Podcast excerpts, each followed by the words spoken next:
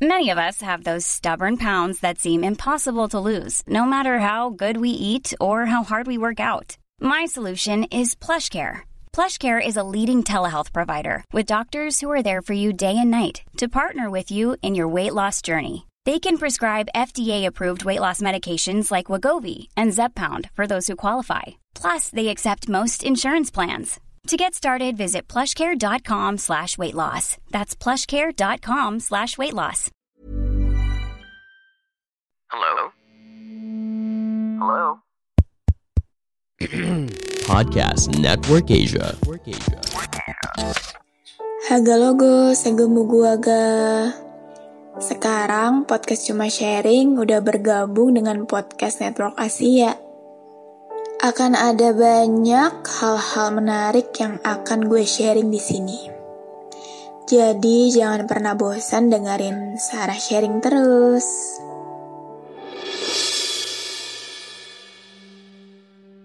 Haga logo, segemu gua aga. Apa kabar kalian yang lagi dengerin ini? Semoga sehat-sehat ya. Oh my god, kangen juga ya ngomong di mic kayak gini. Maaf banget. Baru sempat muncul lagi dikarenakan adalah sesuatu kegiatan yang membuat gue sibuk banget akhir-akhir ini, super duper sibuk. Yeay, akhirnya balik lagi di sesi curah. Sudah banyak banget email yang masuk di podcast Cuma Sharing. Terima kasih banyak dan mohon maaf banget karena baru mulai nge-podcast lagi. Sampai sempat ada yang nanyain, Kak Sarah kemana? Are you okay? Gitu. Manis banget, gemes banget. Terima kasih yang sudah mau menunggu. Oke, cerita kali ini tuh tentang sebuah penyesalan. Andai aja dia itu ngungkapinnya dari awal. Jadi ceritanya kayak gini. Hai Kak Sarah, sebelumnya aku berterima kasih kalau cerita ini dibacakan. Jadi, ceritanya dimulai dari aku kelas 8 SMP. Sebut aja namanya Ilham, nama samaran. Dia adalah murid baru di kelasku. Sebelumnya aku sudah mengenal dia dari SD, karena kita satu tempat les. Saat dia pertama kali memperkenalkan diri di depan kelas, aku tertarik untuk berteman dekat dengannya. Suatu hari, teman dekatku, Citra, nama samaran juga, bercerita kalau dia menyukai Ilham. Sebagai teman yang baik, aku berusaha mendekatkan mereka dikarenakan aku cukup dekat dengan Ilham. Aku mencomblangkan mereka berdua selama hampir 1 tahun. Citra juga udah pernah confess, tapi ditolak. Aku penasaran alasan Ilham menolak Citra. Ilham bilang dia sudah menyukai seseorang dari lama. Ketika aku tanya siapa perempuan itu, dia gak pernah ngejawab apa-apa. 2 bulan kemudian, dia mempunyai pacar. Mereka berpacaran selama 8 bulan dan saat itu pun aku masih sering chattingan dengan Ilham. Karena kita sering curhat tentang segala hal. Saat kita kelas 9 semester 2, dia putus. Dan seminggu kemudian, sudah mempunyai pacar baru lagi. Oh iya, by the way, Citra udah move on dari Ilham. Kita semua akhirnya lulus, aku dan Ilham melanjutkan ke SMA yang berbeda. Tapi kita tetap sering chattingan dan sering bertemu. Aku sangat menyayangi Ilham seperti layaknya sahabat pada umumnya. Tetapi semakin kesini, ada perasaan yang tidak seharusnya tumbuh dalam hatiku. Aku menyukainya, tapi aku tidak berani mengungkapkannya. Kupendam merasa itu selama 1 tahun, dan dalam 1 tahun itu, aku selalu berusaha untuk melupakannya, tapi selalu gagal. Ilham juga sering cerita masalah percintaannya dengan pacarnya setiap mereka punya masalah. Ilham selalu meminta saran dari aku, bahkan memilih kado untuk pacarnya aja dia meminta pendapatku terlebih dahulu. Aku senang berteman dengannya walaupun hatiku selalu sakit setiap kali Ilham menceritakan pacarnya kepadaku. Tapi aku juga tidak bisa apa-apa. Saat kita kelas 11, 3 hari sebelum mereka genap 1 tahun, aku memberanikan diri untuk menyatakan perasaanku. Aku tahu, mungkin waktunya nggak pas, tapi aku sudah tidak tahan. Dan ternyata responnya jauh di luar ekspektasiku. Dulu dia menyukaiku, dari awal dia menjadi murid baru di sekolahku. Dia bilang dia tidak menyatakannya karena malu dan mungkin berusaha untuk menjaga pertemananku dengan Citra. Dia berusaha mencari penggantiku, entah kebetulan atau tidak, mantan dan pacarnya itu berkacamata. Dan aku juga berkacamata. Dia bilang kalau hubungan dia dengan mantannya itu cuma untuk pelampiasan, karena dia tidak bisa memilikiku. Dan hubungannya yang saat ini juga awalnya begitu. Tetapi saat ini dia beneran sudah jatuh cinta sama orang lain. Dia juga bilang kalau dia sayang banget sama aku dan gak mau kehilangan sosok teman sepertiku karena masalah ini aja. Namun sepertinya aku tidak siap. Aku tidak bisa bertingkah seolah-olah tidak ada yang pernah terjadi di hari itu. Aku tidak bertukar kabar dengannya selama 1 bulan. Aku selalu berusaha melupakannya, tapi aku tidak bisa tanpa dia. Lalu aku beranikan diri untuk chat dia lagi. Jujur sepertinya urat maluku sudah putus.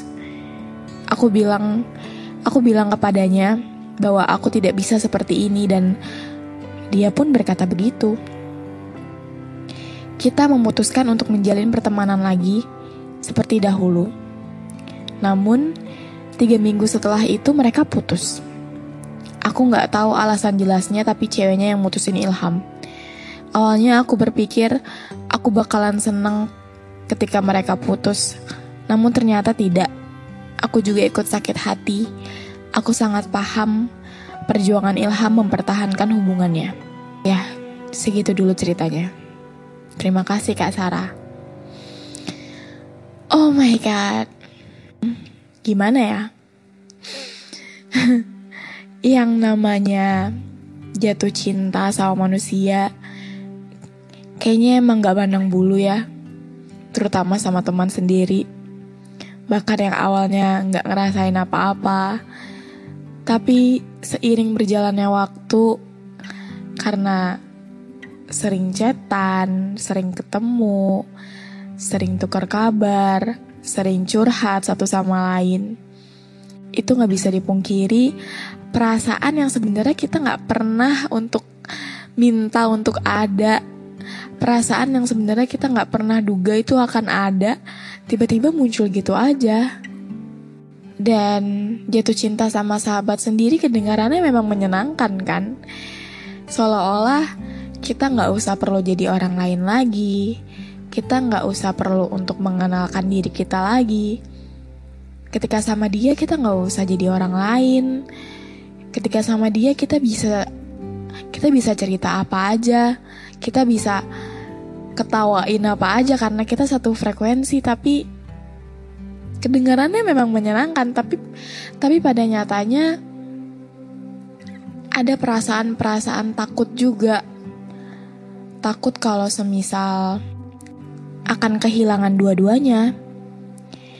Kita akan kehilangan cinta kita juga akan kehilangan sahabat kita.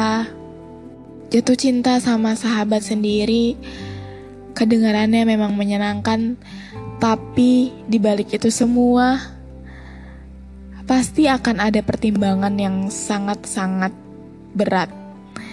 Terutama mungkin yang Ilham rasain saat itu. Ya mungkin itu ya, dilema orang yang gak enakan. Kayak lu bingung lu harus prioritasin yang mana. Lu harus prioritasin kebahagiaan orang lain atau lu memprioritasin kebahagiaan diri lu sendiri. Mungkin kalau berandai-andai ya, mungkin kalau seandainya Ilham mengungkapkan perasaannya, mungkin yang bingung saat itu adalah lu, Sender. Gue gak tahu ya, mungkin lu juga tipe orang yang gak enakan. Mungkin kalau Ilham mengungkapkan perasaannya saat itu di saat temen lu Citra juga menyukai dia, mungkin lu juga akan bingung.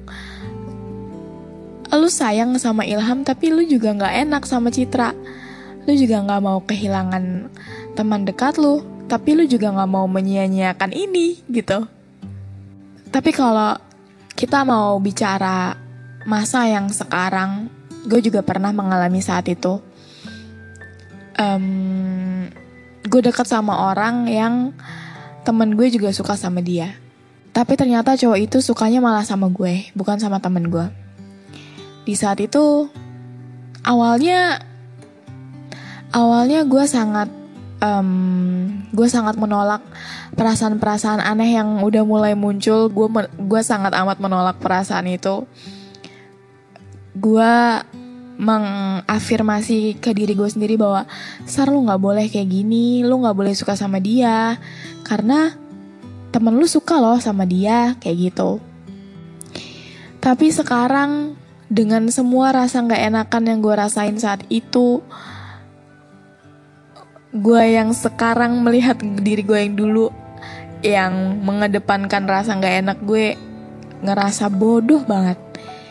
Karena akhirnya sekarang ya udah, dia udah ya mungkin masih, ya mungkin kalau dibilang teman ya teman, tapi nggak sedekat dulu gitu loh. Dia juga sekarang malah dia udah sama cowok lain, dia malah udah nikah gitu. Dan sekarang pun perasaan gue sama cowok itu juga udah berbeda. Ya mungkin kalau dulu dilanjutin, mungkin kalau dulu nggak ada rasa nggak enakan, mungkin kalau dulu gue memprioritaskan kebahagiaan diri gue sendiri, mungkin gue masih langgeng sama cowok itu. Tapi ya balik lagi, semua yang udah terjadi pasti udah tertulis juga gak sih? Pasti juga ada sebabnya. Kenapa begini, kenapa begitu. Dan gue gak tahu sekarang apakah lo masih berteman dekat dengan Ilham atau tidak. Tapi kalau misalkan masih berteman dekat dan masih saling tukar cerita, masih bertukar luka, gue harap, dan gue juga gak tahu sih perasaan diantara kalian berdua itu masih ada atau enggak. Tapi kalau memang masih ada, gue berharap banget ada jalannya untuk kalian berdua. Oke, mungkin segini dulu aja episode curah kali ini. Terima kasih banyak sender sudah mengirim email ke Cuma Sharing Podcast 11@gmail.com. dan buat kalian yang mau ceritanya gue bacain, bisa banget kirim email ke email yang tadi gue sebutin. Oke? Have a great day everyone. Dadah.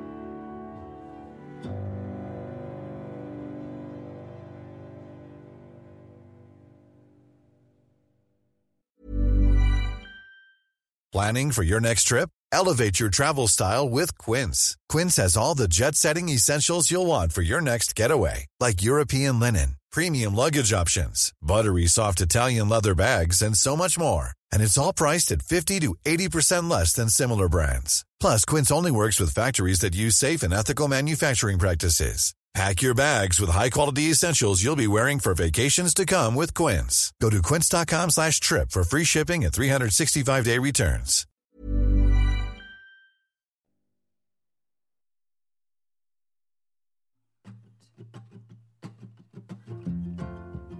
Pandangan dan opini yang disampaikan oleh kreator podcast, host, dan tamu tidak mencerminkan kebijakan resmi dan bagian dari Podcast Network Asia. Setiap konten yang disampaikan mereka di dalam podcast adalah opini mereka sendiri dan tidak bermaksud untuk merugikan agama, grup etnik, perkumpulan, organisasi, perusahaan, perorangan, atau siapapun dan apapun.